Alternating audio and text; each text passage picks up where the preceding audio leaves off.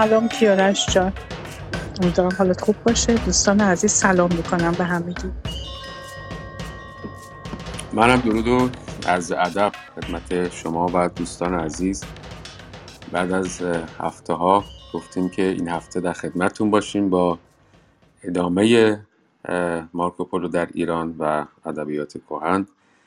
امیدوارم که حالتون بهتر باشه یا بهترم بشه و در این روزهای سخت بتونیم حداقل از این دقایق استفاده کنیم شاید مقداری از این وضعیت جدا بشیم. در خدمت شما هستم با نازیلا بعد از چند هفته به احترام حوادث ناگواری که افتاد در ایران حالا من به تعبیر خودم گفتم کرکره های اتاقمون رو کشیده بودیم. گفتیم بلکه اتفاقی حالا بر حسب ببینیم که یک جور میشه نظرخواهی. دوستانی دوست داشته باشن به جمع ما ملحق بشن. و بتونیم با هم دیگه مارکوپولو رو بخونیم. منتها دیگه در اینجا فکر می‌کنم از حالا به بعد ما فقط یه خانش ساده خواهیم داشت.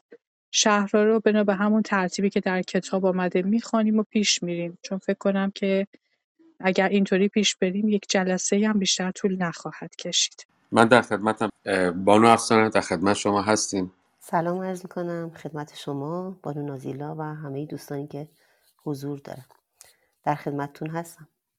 مسیر مارکوپولو نیز آسان نبود و امروز نیز اگر کسی به زحمت آن را با اتومبیل طی می کند پس مارکوپولو مسلما آن را با تلاش و مرارت بسیار در نوردیده است. پس از گذشتن از واحه زرزه هر, هر دم بیشتر به عمق کوهستان نفوذ می‌کنیم. این الان می‌دونم سرزه است و وجود داره هنوزم. حالا شاید فقط زی ابتدایی تبدیل به سه شده یه دیه به نام سرزه که بسیار هم زیبا و سرسبزه سربالایی گهره صعب العبور و دائما در فراز و فرود است مهاجرنشین ها و باریکه های مزرو مثل چاهماکو و سعادت آباد چه آباد و چه متروک فرا می رسند. آنگاه عرصه گسترده می شود. در یک دره وسیع تارم به چشم می آید که کوههای بلندی گرداگرد آن را در بر گرفته است. یعنی یکی از آن مهاجرنشین های نسبتا بزرگ در ایران که هیچگاه به رونق و اعتلاع خاصی دست نیافت و معهازا خلاف بسیاری از نواحی ساحلی از قدیمترین ایام بدون تزلزل قرنها و هزارههایی از تاریخ از تاریخ پراشوبی را پشت سر گذاشته است تاروم با نام تاروانا نزد یونانیان شهرت داشته است. از قرنهای پیش از, سفر، از قرنهایی پیش از سفر مارکوپولو ما آگاهی های متعددی درباره آن در اختیار داریم. جغرافیدانان اسلامی بیش از هر چیز کالایی را که از اینجا صادر می شده است مانند اصل، خرما، مشک از پوست بز یعنی اقلامی که بلاواسطه از کشاورزی و دامداری حاصل می شوند ذکر می کنند.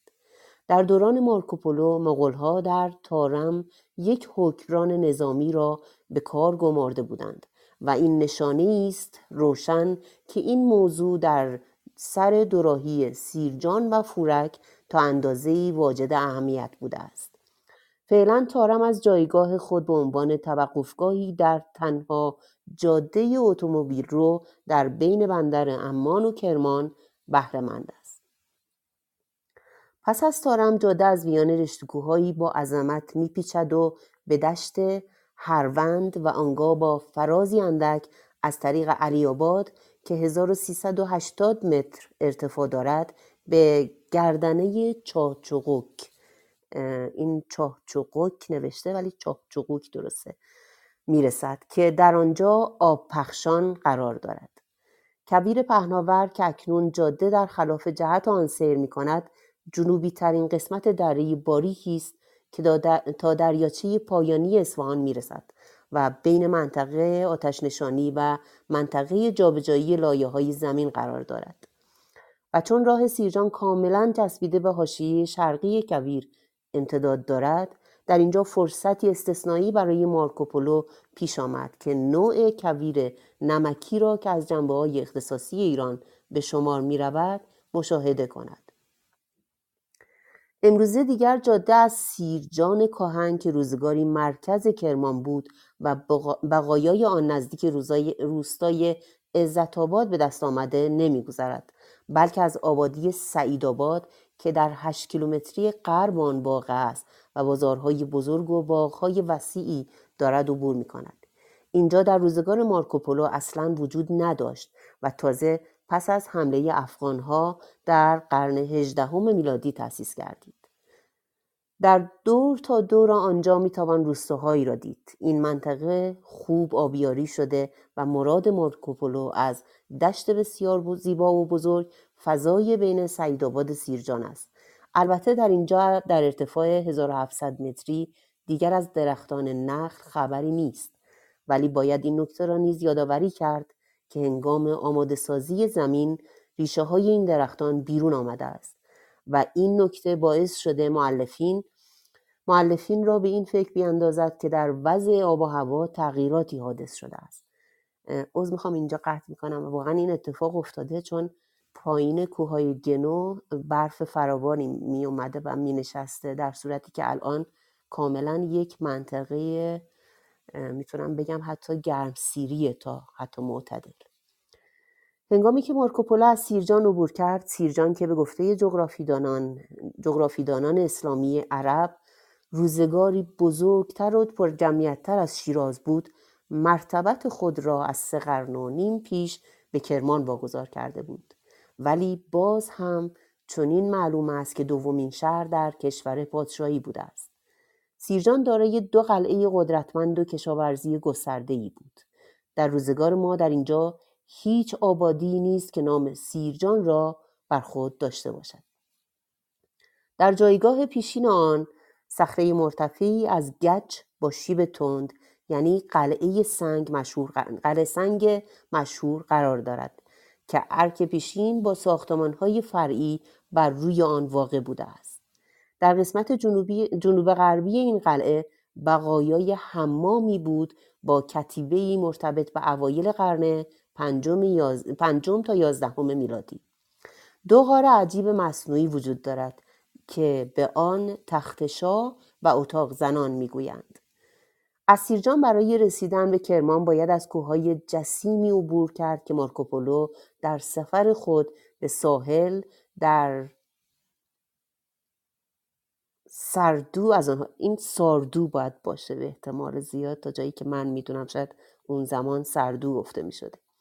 در ساردو از آنها گذشت راه رسیدن به جاده سیرجان گردنه سرخ است که 2600 متر ارتفاع دارد. در آن سوی کوه باید از منطقه‌ای گذشت که هنوز هم نام قدیمی بردسیر را بر خود دارد. اینجا با رودخانه لالزار مشروب می شود و در طول سال محل تلاقی و قرارگاه ملاقات قبایل و ایل هاست. آبادی اصلی آن امروز مشیز است. اینجا و باقی تنها دو موضعی هستند که از دوره قرون وسطا در آن ناحیه از آنها نام برده شده است بسیار سپاسگزارم و ممنون از توضیحات خوب و مفیدی که دادین. با ناظر شما ادامه میدین. صفحه 193 رو. بله افسون جان خانم خیلی ممنونم. توضیحاتی که دادی. ما همیشه احتیاج داریم به کسانی که حالا یه منطقه باشن چه در مورد تلفظ اسامی چه در مورد که حالا اگه بشناسن برامون توضیح بدن. چه چه کوتاه چه بلند هر چقدر که گفتی برامون خیلی جالب بود. ممنون و متشکرم. پس من ادامه میدم. ما انتهای صفحه 192 کتاب هستیم که میشه برابر با 221 پی دی اف. من از ابتدای پاراگراف می‌خونم. در آن سوی کوه باید از منطقه گذشت که هنوز هم نام قدیمی بردسی را بر خود دارد. اینجا با رودخانه لاله‌زار مشروب می‌شود و در طول سال محل تلاقی و قرارگاه ملاقات قبایل و هاست. آبادی اصلی آن امروز مشیز است. اینجا و باقی تنها دو موضعی هستند که از دوره قرون وسطا در آن ناحیه از آنها نام برده شده است. مارکوپولو قاعدتا باید از این دو مهاجرنشین گذشته باشد زیرا این جاده مسلما قدمت دارد. خارج از شهر مشیز که بیش از هزار تن سکنه دارد با های شهری قدیمی مواجه می‌شویم. یک تاقی چهارگوش که به شدت ویران شده و پیر جاسوس نامیده می‌شود دیده می‌شود. آنچه از تزئینات آن هنوز به مانده ما را به یاد بقعه وقت ساعت وقت ساعت یزد می‌اندازد که هنوز حدود سی سال پس از دومین اقامت مارکوپولو در این شهر بنا شده است. در جوار باقین محل داد و ستد بزرگی است. جاده‌های اتومبیلرو جدید بندرعباس و یزد به هم می‌پیوندند. این آبادی قرون وسطایی احتمالاً در مسافتی نسبتا دورتر در غرب آن قرار داشته است. نه چندان دور از آن در کوهستان گورستان در کوهستان گورستان زرتشتیان قرار دارد.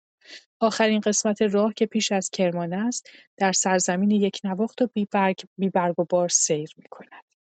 فصل 23 حل معما درباره ادامه راه کرمان همانگونه که درباره راه درنوردیده مارکوپولو از ساحل تا کرمان اختلاف نظرهای بسیار وجود دارد، قبل از یافتن شرحی از متن که با اوضاع احوال جغرافیایی هماهنگ باشد، درباره راه کرمان به شمال و گذشتن از کویر کمربندی نیز به همین قرار بود. بیایید یک بار مطلب را از زبان خود مارکوپولو گوش کنیم.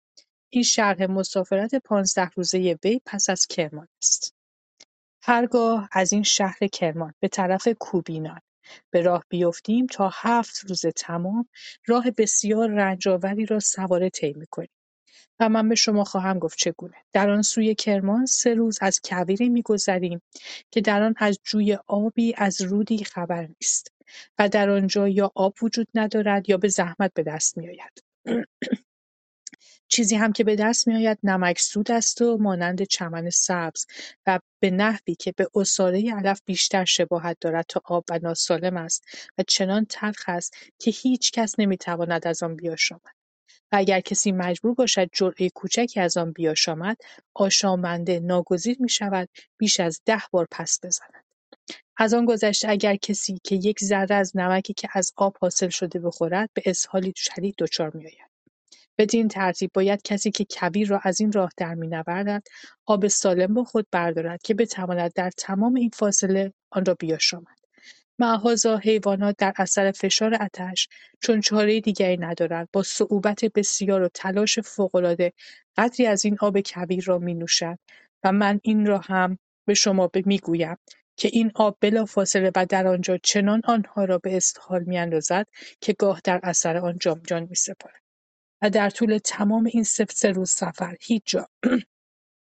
و مکانی برای اقامت یافت نمی‌شود هرچه هست کویر است و زمین سخت خشک. از حیوانات وحشی هیچ در اینجا نیست چون چیزی برای خوردن وجود ندارد. زیرا زمین چنان سخت و خشک است که هیچ گیاه قابل چریدنی نمی‌روید در روز چهارم می‌رسیم به یک رود زیرزمینی با آب شیرین و در بعضی مواضع سوراخ‌های معین که شاید در اثر جریان رود بریده و خالی شده به چشم می‌خورد که از آنها می‌توان جریان آب را دید. ولی بعد بلافاصله آب در زیرزمین ناپدید می‌شود به هر حال در اینجا آب به فراوانی یافت می‌شود و اینجا رهگذر از رنج‌ها و مشکلات کبیر در نوردیده کبیر در نوردیده می‌آساید. و او و حیواناتش جان تازه‌ای می‌گیرند. پس از این سه روز رهنوردی به یک نقطه‌ای می‌رسد با سکنه‌ای اندک. اما هنگامی که این نقطه کوچک مسکون پشت سر گذارده شد باز نوبت به سرزمینی می‌رسد که نه کمتر و نه بیشتر از چهار روز سفر گسترده است و آن هم کویری است کاملا خشک. آب هم در آنجا به همین ترتیب تلخ است و در آنجا نه خانه‌ای هست نه درختی و نه حیوانی. زیرا آنها چیزی برای خوردن و نوشیدن نمی‌یابند و فقط در بعضی از مواضع با چند خر وحشی روبرو می‌شویم.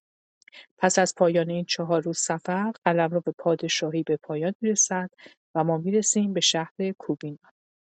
من اینجا متوقف میشم و دوستان دیگر کیارشون در خدمت خودت هستیم. بفهم سلامت بشین سپاسگزارم. ممنون. صفحه 195 از کتاب و 224 از مکان نمای پی دی اف هستیم. و هنگامی که از این شهر کوبینان به سفر ادامه می دهیم به کبیری می رسیم که هشت روز سفر تمام دوام دارد و در آن خشکی بسیاری حکم فرماست و در آنجا هیچ میوه و درختی وجود ندارد و مراکزی هم که در آن آب هست آب آن تلخ و بد است.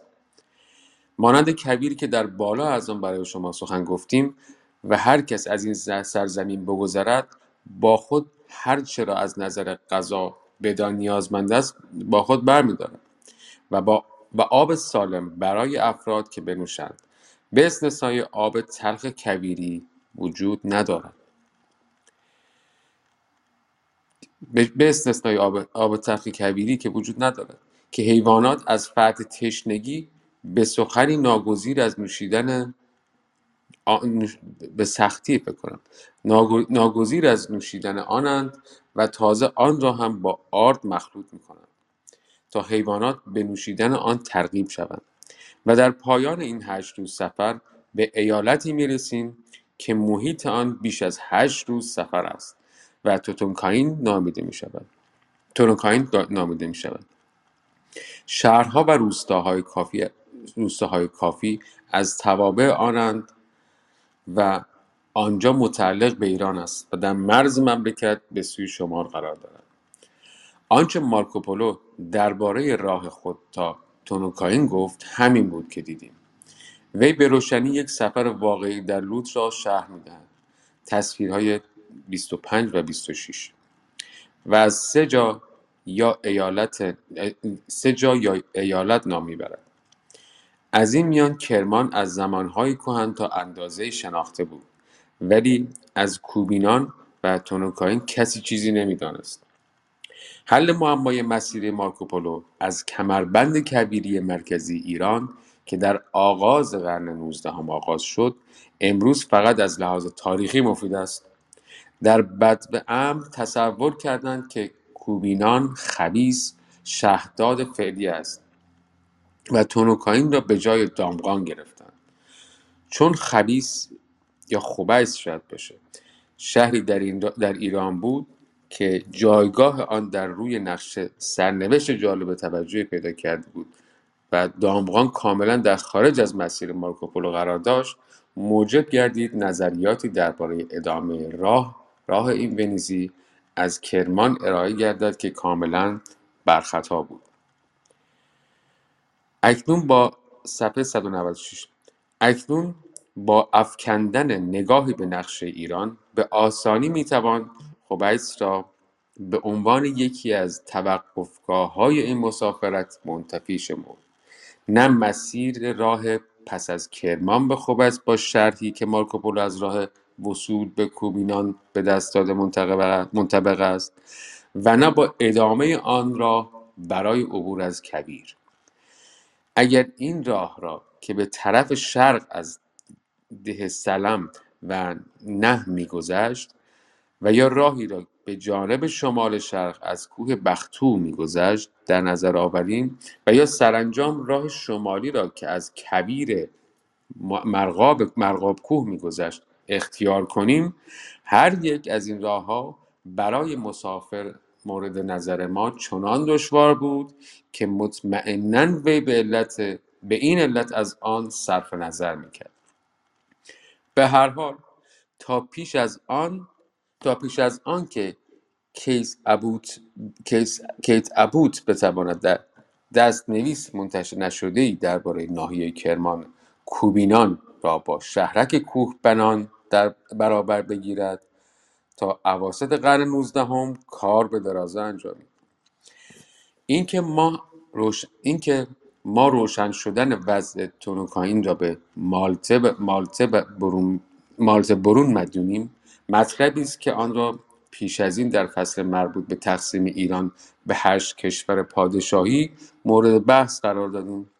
وی متوجه شد که این ایالت را در محدوده تن و قائن واقع در کوهستان شرق ایران باید جستجو کرد. علیرغم آنکه هر سه نام مندرج در کتاب مارکوپولو یعنی کرمان، کوبینان و تونوکاین روشن شد باز هم نظریه های مربوط به مسیر راه این ونیزی از میان کبیرهای ایران درون ایران همچنان آشفته و مبهم بر جا مانده. زیرا معرفت به معرفت به اشکال سطح زمین و ساختار مناطق خشک غیر مسکونی که مانند کمربندهای عریض دور تا دور قلب ایران را از البرز تا بلوچستان در خود گرفته اند اندک اندک با تأنی رو به پیشرفت داشته است تا سال 1859 منحصرا بوحسه و خانی- خانیکوف به کویر مرکزی ایران سفر کرده بودند. شانزده سال بعد با اقدام مکگرگور اکتشاف جغرافیایی به صورت دقیقتر آغاز شد. شیندلر به تحقیق در منطقه بین کرمان و خبیس دست زد. استاک به, به کوهبنان رفت اس- استوارت تا نایبند پیش رفت و وان در قسمت شمالی لوت به تحقیق پرداخت سرانجام سایکس در, شا... در... و اشتا... اشتایل در سالهای 90 قرن نوزدهم به سفرهای وسیع خود دست زدند خب من همینجا متوقف میشم بانو یه تحمینه دو خط اگه بیشتر نمونده ها کیارش جان یه دو خط بله بله ببخشید. شد. بله بله. تازه در آخر قرن نوزدهم و آغاز قرن بیستم بود که ما درباره جهت کلی و عمومی مسیر راه مار... مسیر راه مارکوپولو ضمن یک سفر 15 روزه در آن سوی کرمان به اطلاعات قابل ملاحظه‌ای دست یافتیم خیلی سپاسگزارم. در خدمتم با نازل عزیز. در همون زیرنویس همین صفحه که یک صفحه قبل از آخر نوشته جایی به نام کوه بختو مثلا شناخته نشد ولی در محدوده رفسنجان کوهی هست به نام بدبخت کوه. و یا اینکه مثلا در چاپ‌های مختلف کتاب مارکوپولو به جای کوبینان من جمله این صورت‌ها هم ذکر شده. یکی کوبینام، کابانات، کابانانات، کاپانان، کابانات، آبانانت، کوبی، کوبیان و گوبیام و گیوبیام یا جوب- جوبیام. شاید اگه ایتالیاییشو بخوای بخونی در زیرنویس صفحه آخر خیلی جالبه. و اگه اجازه بدین اینو بخونم. پیش از اینکه به بحث درباره هر از فواصل راه به صورت دقیق‌تر بپردازیم، باید به نکته‌ای درباره مقاله فرانکی اشاره کنیم که در سال ۱۹۴۱ تا حدودی موجب تشتت گردید. این محقق از قبول اینکه کوبینان مذکور در کتاب ما- مارکوپولو همون کوهبنان کوهبنان هست استنکاف ورزید ورزید و در مورد تونوکائین مذکور از طرف مارکوپولو نیز به همان طرز تلقی قدیمی روی آورد که به موجب آن این اسم برای دامغان به کار برده شده است. فرانکی در تعیین مسیر راه مارکوپولو کار را با این فرض شروع کرد که شهرک فعلی کوهبنان نمی‌تواند کوبینان کوبینان مارکوپولو باشد. چون هیچ اثری از معدن باستانی در آنجا وجود ندارد که طبق آن. همانطور که خواهیم دید بتوان از مطالب کتاب توصیف عالم چنین نتیجه گرفت که آن نه همان گونه که مارکوپولو نوشت از کرمان هفت روز بلکه فقط سه روز فاصله دارد. و دیگر آنکه اینجا با اظهار مارکوپولو مبنی بر اینکه در کنار مرز کرمان واقع است مطابقت ندارد. پس باید کوبینان مارکوپولو را در جای دیگر جستجو کرد، آن هم در منطقه پسبادام که در نیمه راه کرمان به دامغان قرار دارد، درست مانند کوبینان مارکوپولو که در نیمه راه تونوکائین واقع است. این کوبینان قدیمی احتمالاً از بین رفته و ساکنان قدیمی آن به همان نام مهاجرنشین به همان نام مهاجرنشینی را تأسیس کرده‌اند که ما امروز آن را به نام کوهبنان می‌شناسیم. درباره این نکته نخست باید گفت که کوهبنان شهری است بخصوص کهنسال که همان گونه که در فصل بیست و پنج شرحانه آمده است از عهد حجر وجود داشته است. در دوره باستان از کوهبنان در در دوران اردشیر اول ساسانی یاد شده است. در قرون وسطی هم این محل وجود داشته است. مقدسی و یاقوت و همچنین مستوفی که معاصر مارکوپولو بود ذکر آن را کردهاند اما در درباره نبودن فرضی معادن باستانی می‌توان متذکر شد که منطقه کوهبنان به داشتن سنگ‌های فوق‌العاده غنی فلزات ممتاز است و در این موضع در قرون گذشته معادن بسیار وجود داشته است. شیندلر می‌گوید که کوهبنان معدن متروک مس فراوان داشت و شش معدن سرب دارد که یکی از آنها باید عیار نقره زیاد داشته باشد. در این فاصله ما درباره محل‌های وجود سنگ‌های معدنی این منطقه در روزگاران قدیم که قدری از آنها هم استحصال شده اطلاعات خوبی به دست آوردهایم. سوای مس سرب سنگ آهن روی هم وجود دارد و ما به قلع، طلا، آنتیموان، منگنز، گوگرد و زغالسنگ هم در آنجا برمیخورد. حال برسیم به طول سفر بین کرمان و کوهبانان و آن برابر است با همان هفت روزی که مارکوپولو ذکر می‌کند یعنی طی بیست و سه کیلومتر و نیم در روز که در مورد قافله‌های شتر که در این منطقه مطرح نظر است اقدامی است بسیار عادی ما خود برای فاصله زرن تا کوهبنان که 87 کیلومتر است سه روز صرف کردیم. در مورد ایراد سوم مبنی بر اینکه کوهبنان در مرز کرمان واقع نیست می‌توان به این نکته اشاره داشت که درست همین نقطه مرزی بود که به این شهرک اهمیت سیاسی می‌داد و در تاریخ ما به الاختلاف به الاختلاف با با ایالت هم‌مرز شده است. الاختلاف یه همچین در تاریخ ما به الاختلاف با ایالت هم‌مرز شده بوده است و بیش از یک بار نیز به تصرف حکمران یزد به ندرت اطلاعات مربوط به یک محل در کتاب مارکوپولو به روشنی کوهبنان کوچک کوهبنان کوچک کوهبنان کوچک فعلا متروک با اوضاع و احوال مطابقت دارد من هیچ علتی نمی‌بینم که کوهبنان مرموزی مدفون در ریگ را در محدوده پشت بادام بپذیرم و بالاتر از آن اینکه از کرمان هیچ جاده کاروانروی در آنجا وجود ندارد. ما فقط روزگاری یک مرد بسیار مقاوم نوردی را دیدیم که ادعا می‌کرد باریک راهی را از بهاآباد به طرف بادام می‌شناسد ولی راهی که محل عبور و مرور مکرر تعداد زیادتری از مردم باشد به هیچ وجه وجود نداشته است. از آن نیز کمتر من باور دارم که مارکو بی... مارکوی بیچاره ما آنطور که فرانکی تصور می‌کرد پشت بادام را از طریق خور, خور بیابانک ترک کرده و سرانجام رنج بسیار عبور از کویر بزرگ را برای رسیدن به دامغان بر خود هموار کرده باشد. مطالب دقیقتر در این باره را که پای این ونیزی حتما به این شهر نرسیده بوده است و این فرض را که تونوکائین همان دامغان است باید به صورت قطعی منتفی دانست که در فصل مربوط به سرزمین درخت تنها مورد بحث قرار خواهد گرفت. این نکته که نیست که چگونه فرانکی مارکوپولو را از دامغان به طرف افغانستان سیر می‌دهد بعد به صورت مشروع مطرح خواهد شد. حیفم اومد که این زیرنویس رو نخونم هرچند که بلند و طولانی بود. ببخشید کیارش جون بفرما خواهش می‌کنم. خواهش می‌کنم سپاسگزارم. خیلی هم اتفاقا جالب بود نکات خوبی داشت.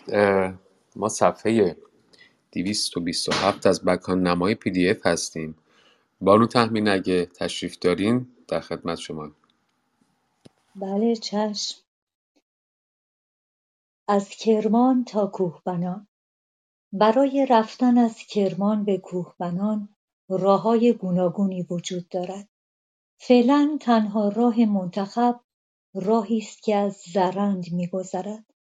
از آنجا که مارکوپولو طبق توصیف خود برای زمان صرف شده در طی این قطعه از راه که از زرند میگذرد رقمی ذکر می کند که به نظر مفسرین بسیار طولانی جلوه می کند و دیگر اینکه سراسر این مسیر لمیزره است در حالی که امروزه جابجا های کوچکی در سر راه قرار دارد.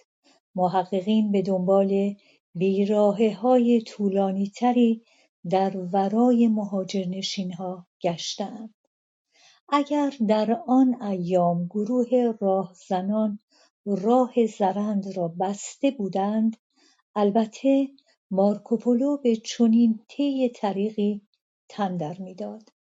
اما هیچ یک از راهها با توصیف مارکوپولو مطابقت ندارد.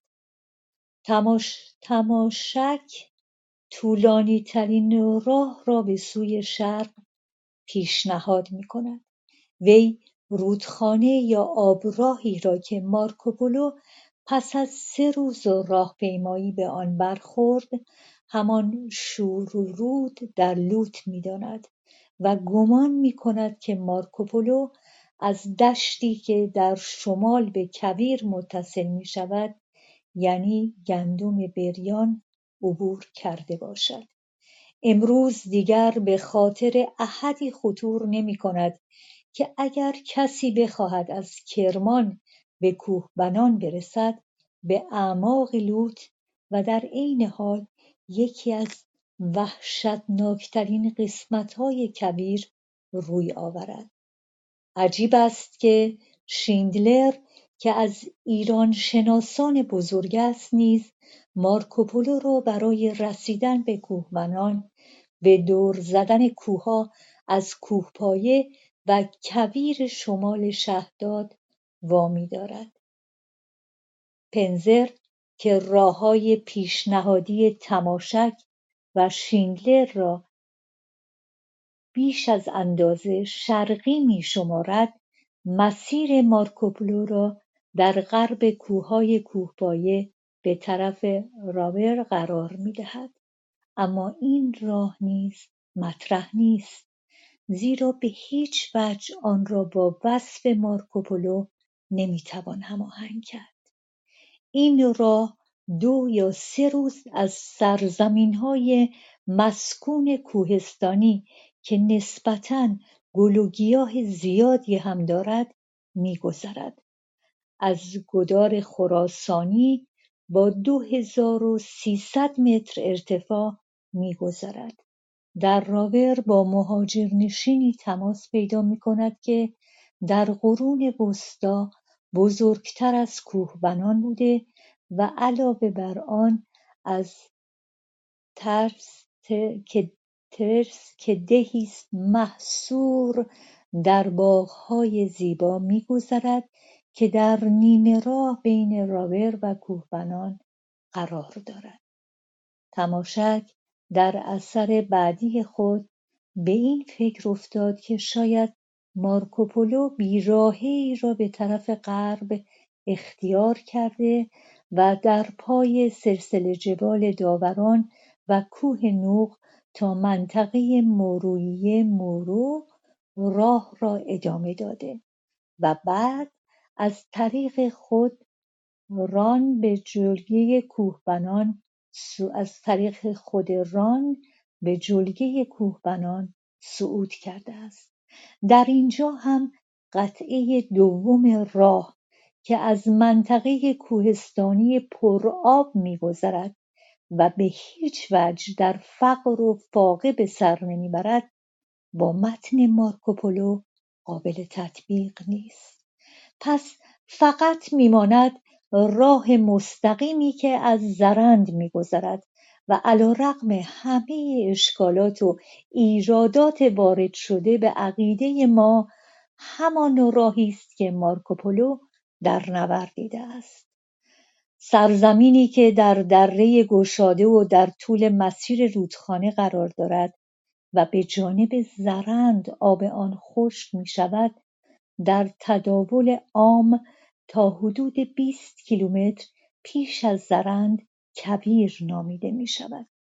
زمین اینجا در ادوار پیش قاعدتا کویری واقعی بوده و اندک اندک در اثر قناتها که آب آنها در همه جای کویر اندکی مزه شور دارد رو به شیرینی گذارده و قابل مصرف در کشت شده است.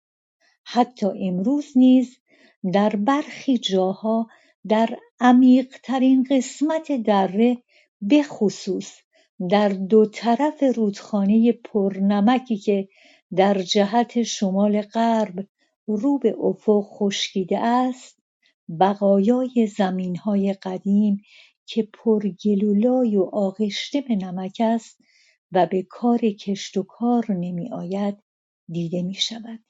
این همان زمینی است که مارکوپولو درباره آن نوشت که چنان سفت و خشک است که در آن هیچ مرتعی نمی‌تواند بروید.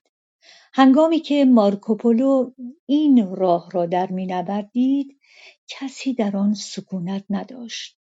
جز این هم انتظار نمی‌رفت زیرا آغوزها پس از شکست سلطان سنجر سلجوقی در سال 548 1153 میلادی مانند سیلی ویرانگر به ایران حمله ور شده بودند.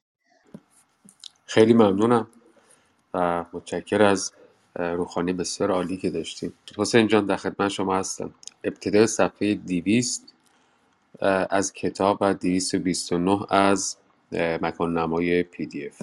در اواخر قرن دوازدهم میلادی ملک دینار که از خراسان می آمد و به آغوزها پیوسته بود سراسر کرمان را به تسخیر درآورد و مناطق وسیعی را به بیابان تبدیل کرد. درست در همین جا که در دوران آخرین پادشاه سلجوقی در آن هرج و مرج حکم فرما بود عقوزها به سهولت کار خود را از پیش بردند. بنابراین نباید ما از اینکه مارکوپولو در مسیر خود در دره زرند با مهاجرنشینی روبرو نشد در شگفت باشیم. در شگفت شدیم.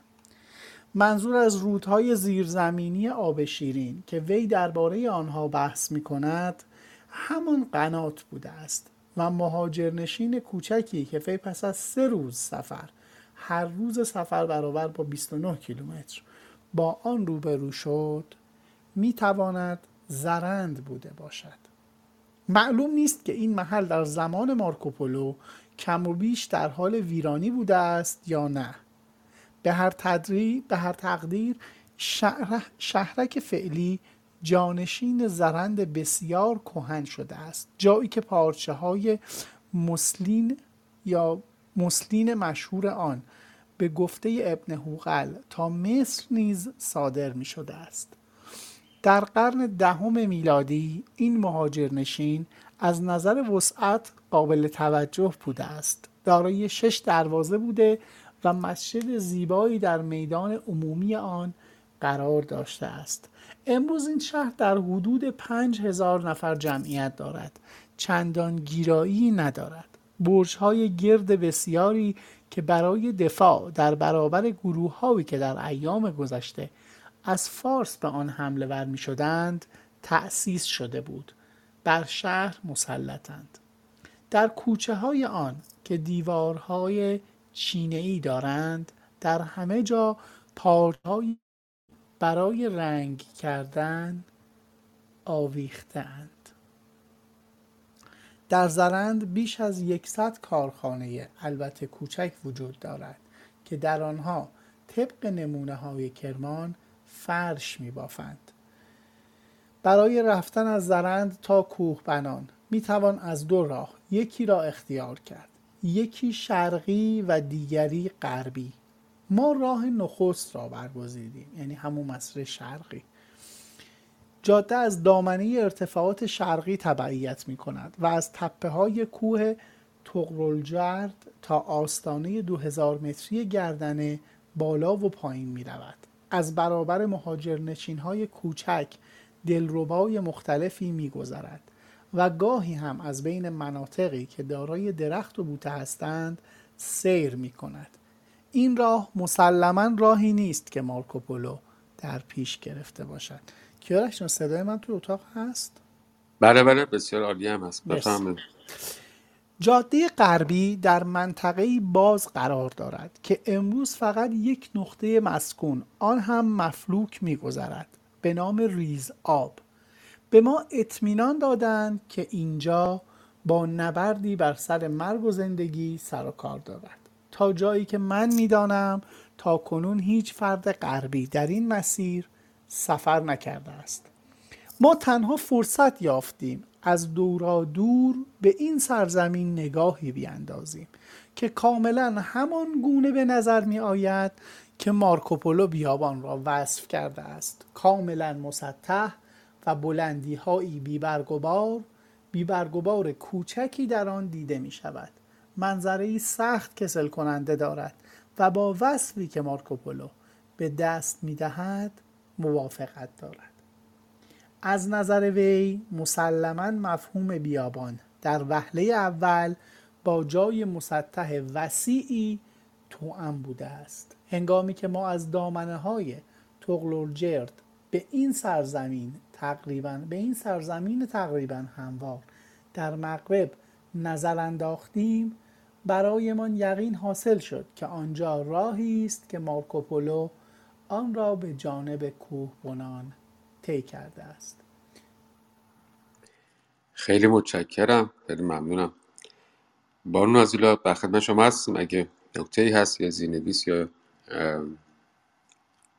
بفهمید مرسی کیارش جان طبق معمول فقط یه زیرنویسه که اونم تو صفحه دویست هست که در مورد اگه بگم کجا نوشته اونجا که میگه که می‌تواند زرند بوده باشد. همونجور که منظور رودهای زیرزمینی آب شیرین رو داره میگه. میگه این هم ممکن است که مارکوپولو همون گونه که در فصل سیزده یادآور شد در یک نقطه دلخواه دیگر از رنج سفر برآسوده باشد.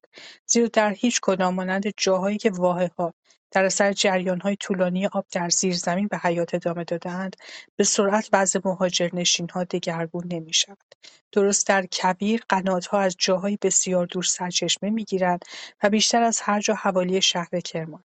هماکنون نیز، چون کویر پر از آبادی است علی‌الدوام مهاجرنشین‌هایی به وجود می‌آید و باز متروک می‌شود. ما واحه‌های آبادی را که فقط چند سال پیش نام آنها در نقشه‌ها ثبت شده می‌خواستیم پیدا کنیم و در عوض با محل‌های دیگری روبرو می‌شدیم که مردم از یک قنات قدیمی آب بیرون می‌کشیدند یا آن را طویل‌تر کرده بودند.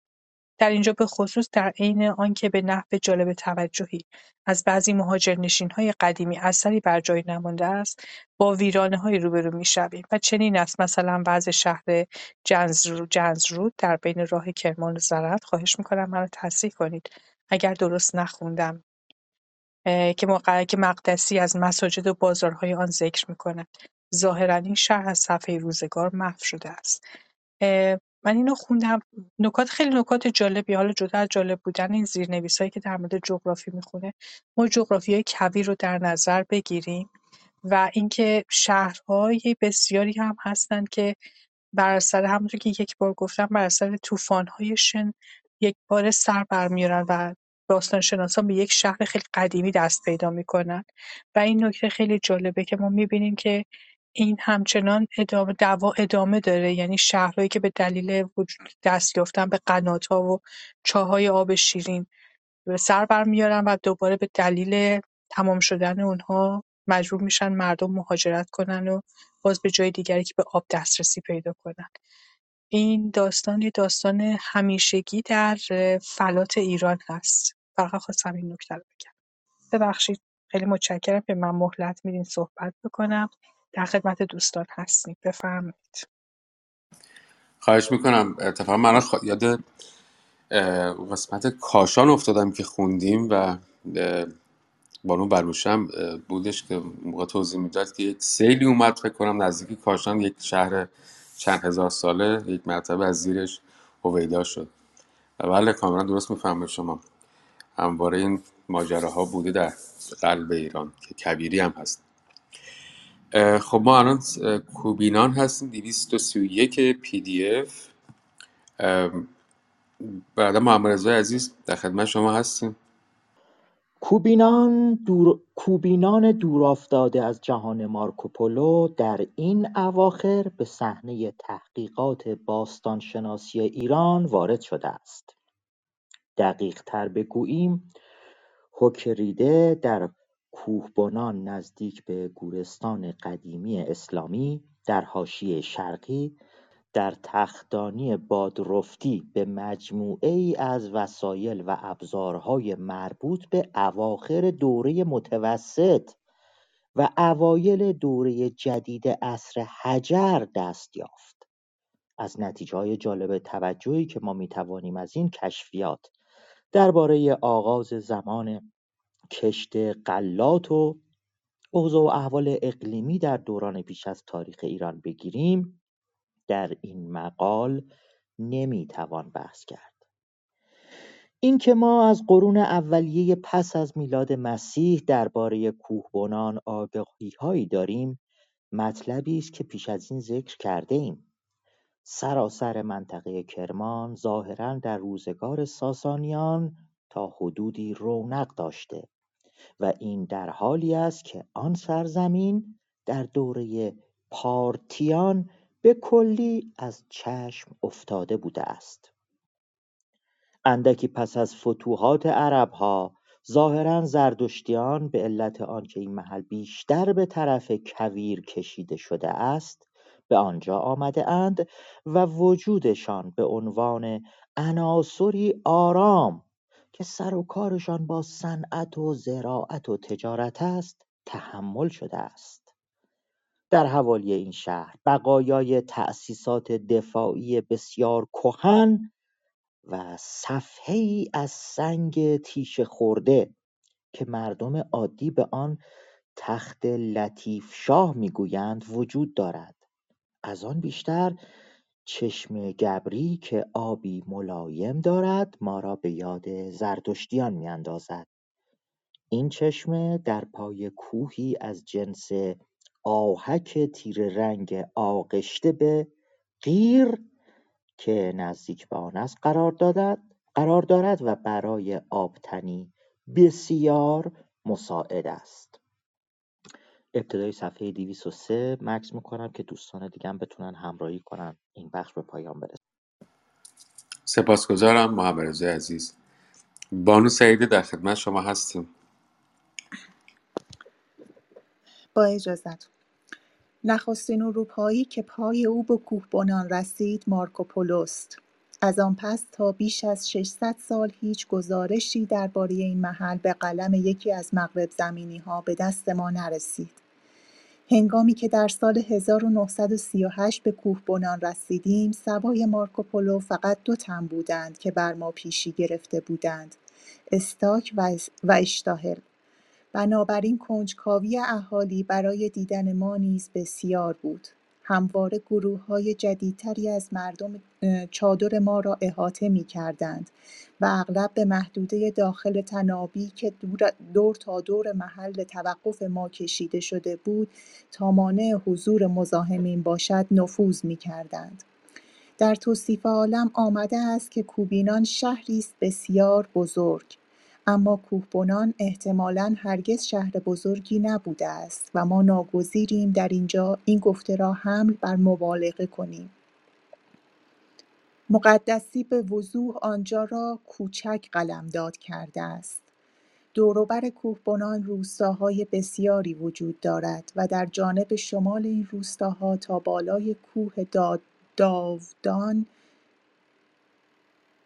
و در جانب شمال این روستاها تا بالای کوه داودان بالا رفتند.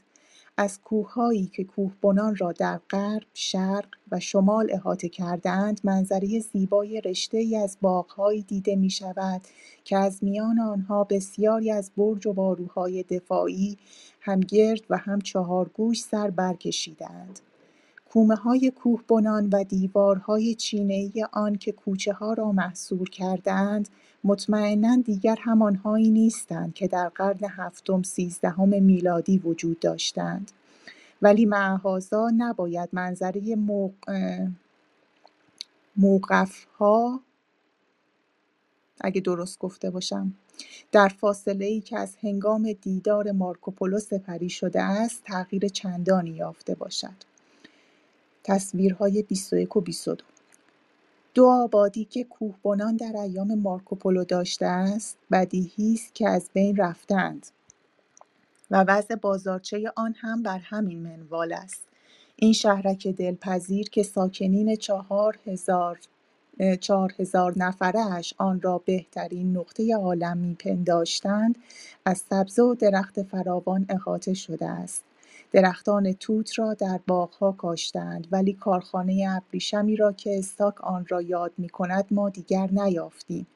در عوض ساکنان کوهبنان در حال حاضر با شور و شوق به تولید فرش سرگرمند و هنگامی که ما در آن محل بودیم حدود ده کارگاه قالیبافی وجود داشت که در آنها کودکانی که سن آنها به زحمت به ده سال می رسید زیر سرپرستی یک استاد به کار سرگرم بودند. مقدسی نوشت که علم در کوهبنان رواج چندانی ندارد و در آنجا واعظی هست که مردم را میگریاند. منم همینجا تموم می‌کنم. ممنونم که شنیدیم خیلی متشکر سپاسگزارم از شما. بانو افسانه در خدمت شما هستیم. صفحه 204 خواهش خدمت از بنده هست. بله. اجازه بفرمایید لطفا.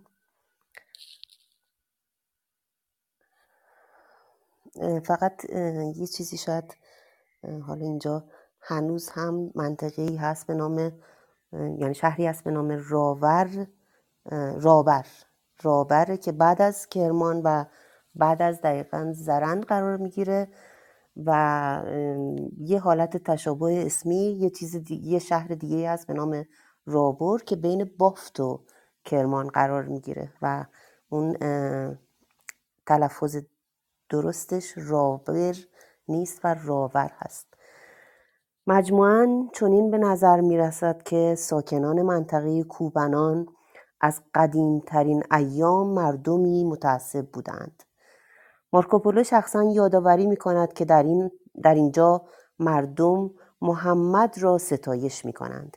این جلب توجه می کند که در کوبنان به خصوص به مراسم ماه محرم و به روزه که از ویژگی های عبادی شیعیان است اهمیت بسیار می دهند. اینطور آشکار است که مارکوپولو تا اندازه‌ای درباره معادن منطقه کوبنان آگاهی داشته است وی می نویسد در کوبنان آهن و فولاد و آندانیک به اندازه کافی وجود دارد و بسیاری از آینه های بزرگ و بسیار زیبا از بهترین فولاد تولید می شوند. همچنین توتیایی که در آنجا تهیه می کنند که در هیچ جای دیگر تولید نمی شود و برای بیماری های چشم بسیار مفید است. در این حال زغال و استخوان نیز فراهم می آورند که من طرز تهیهش را دیدم. آنگاه مارکوپولو طرز تهیه توتیا و خاکستر استخوان را در کوبنان وصف می کند. خاک مخصوصی را در بوته می‌گذارند در بوته میگدازند و از تهنشین شدن دود بر گرد زنگ آهن بسیار آهن بسیار نرم توتیا به دست می آید. در حالی که پسمانده سبک آن را خاکستر استخوان مینامند از آنجا مارکوپولو خاکستر استخوان مینامد چیزی نمی‌دانیم برعکس توتیا برعکس توتیا چیزی است که کاملا شناخته شده است شیندلر ضمن مقاله عالمانه انواع مختلف توتیا را که در ایران تولید می شود برشمرده است.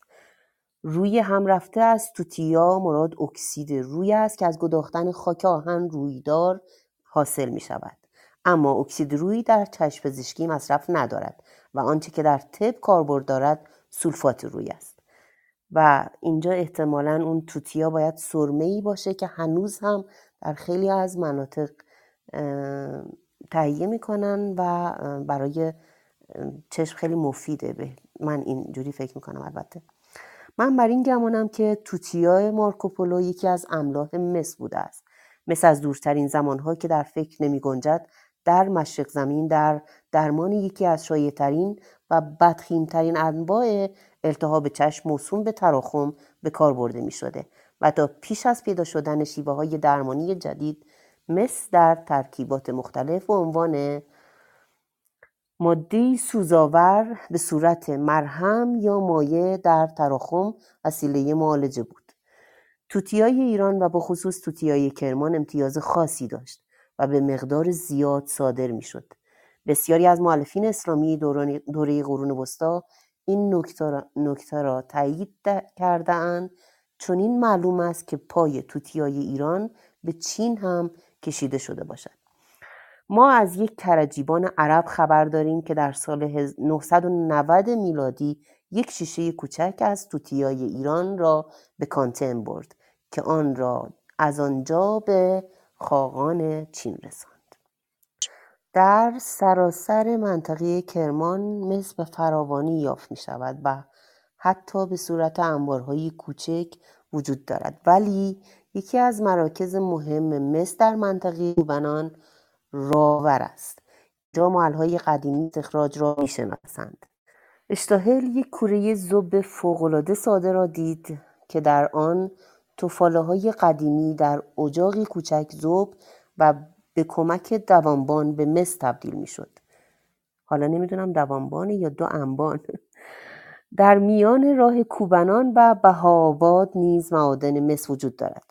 نویسندگان عرب گزارش می‌دهند که غیر از کوهبنان هم همچنین بهاباد یا بیهاواز یعنی همان بهاباد فعلی از نظر تولید توتیا مشهور بودند. خیلی متشکر سپاسگزارم. ما اینجا اگه موافق باشیم ما نازل تموم کنیم این هفته رو.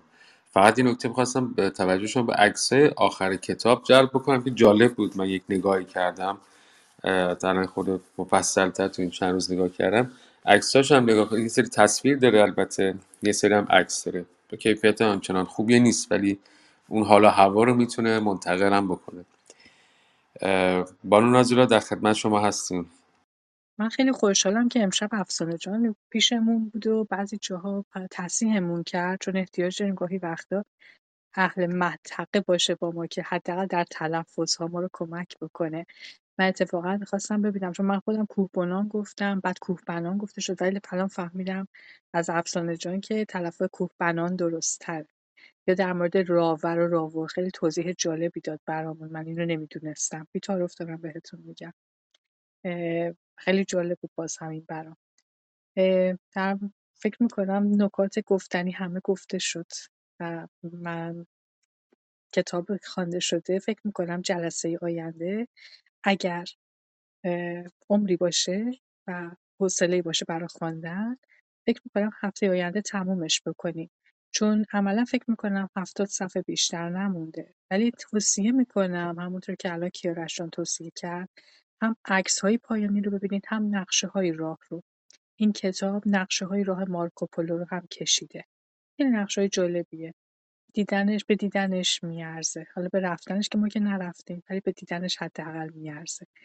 کتاب کتاب جذابیه حداقل من خودم خیلی خوشم اومد. نکاتی برامون گفت که بعضیشو می‌دونستیم. به حال به عنوان یه ایرانی می‌دونیم که مثل کرمان خیلی اهم هنوزم که هنوز مثل کرمان. جزو های خیلی معروف جهان حساب میشه و تولید مثل کرمان الان خیلی هنوز هم بالا هست. یه نکاتی هم نمی‌دونستیم. مثل نام‌های نام شهرهایی که حالا گاهی وقتا میان و میرن یا چیزهای دیگری که به حال من نمی‌دونستم. ای ندارم کیارش جان دوستان هر کدوم صحبتی داشته باشن اطلاعاتی داشته باشن اضافه بکنن یا حرفی باشه خوشحال میشم بشنوم. در خدمتتون بهترین آرزوها رو دارم برای همگی و برای مرز و بوممون. امیدوارم که با دل بهتر حال بهتر هفته بعد در خدمت شما باشیم. مارکوپولو به یک نحسی برخورد. بدبخت چند وقتی هم در ایران موند. به خاطر اینکه ما عقب انداختیم. حالا امیدوارم که این سفرش به خیر باشه و یک جوری بالاخره از ایران بره. ولی اشکال نداره. به هر حال نوشت اگه یادتون باشه تو سفرش به یک سری هم مثل که دزدان سرگردنه هم برخورده بود. حالا تو کویر هم رفته آب خورده حالش بد شده. خلاصه خیلی چیزا دیده ولی همچین هم آره یه ذرم موند با ما این گرفتاری و یه درد سرار هم بکش و ببینه. به هر حال خواستم فقط این رو هم بگم جلسه آینده جلسه سیزدهمه با مارکو خیلی ممنونم. شب بر همگی شما خوش. تا هفته آینده انشاءالله اگر باشه بدون دوستان شب بخیر.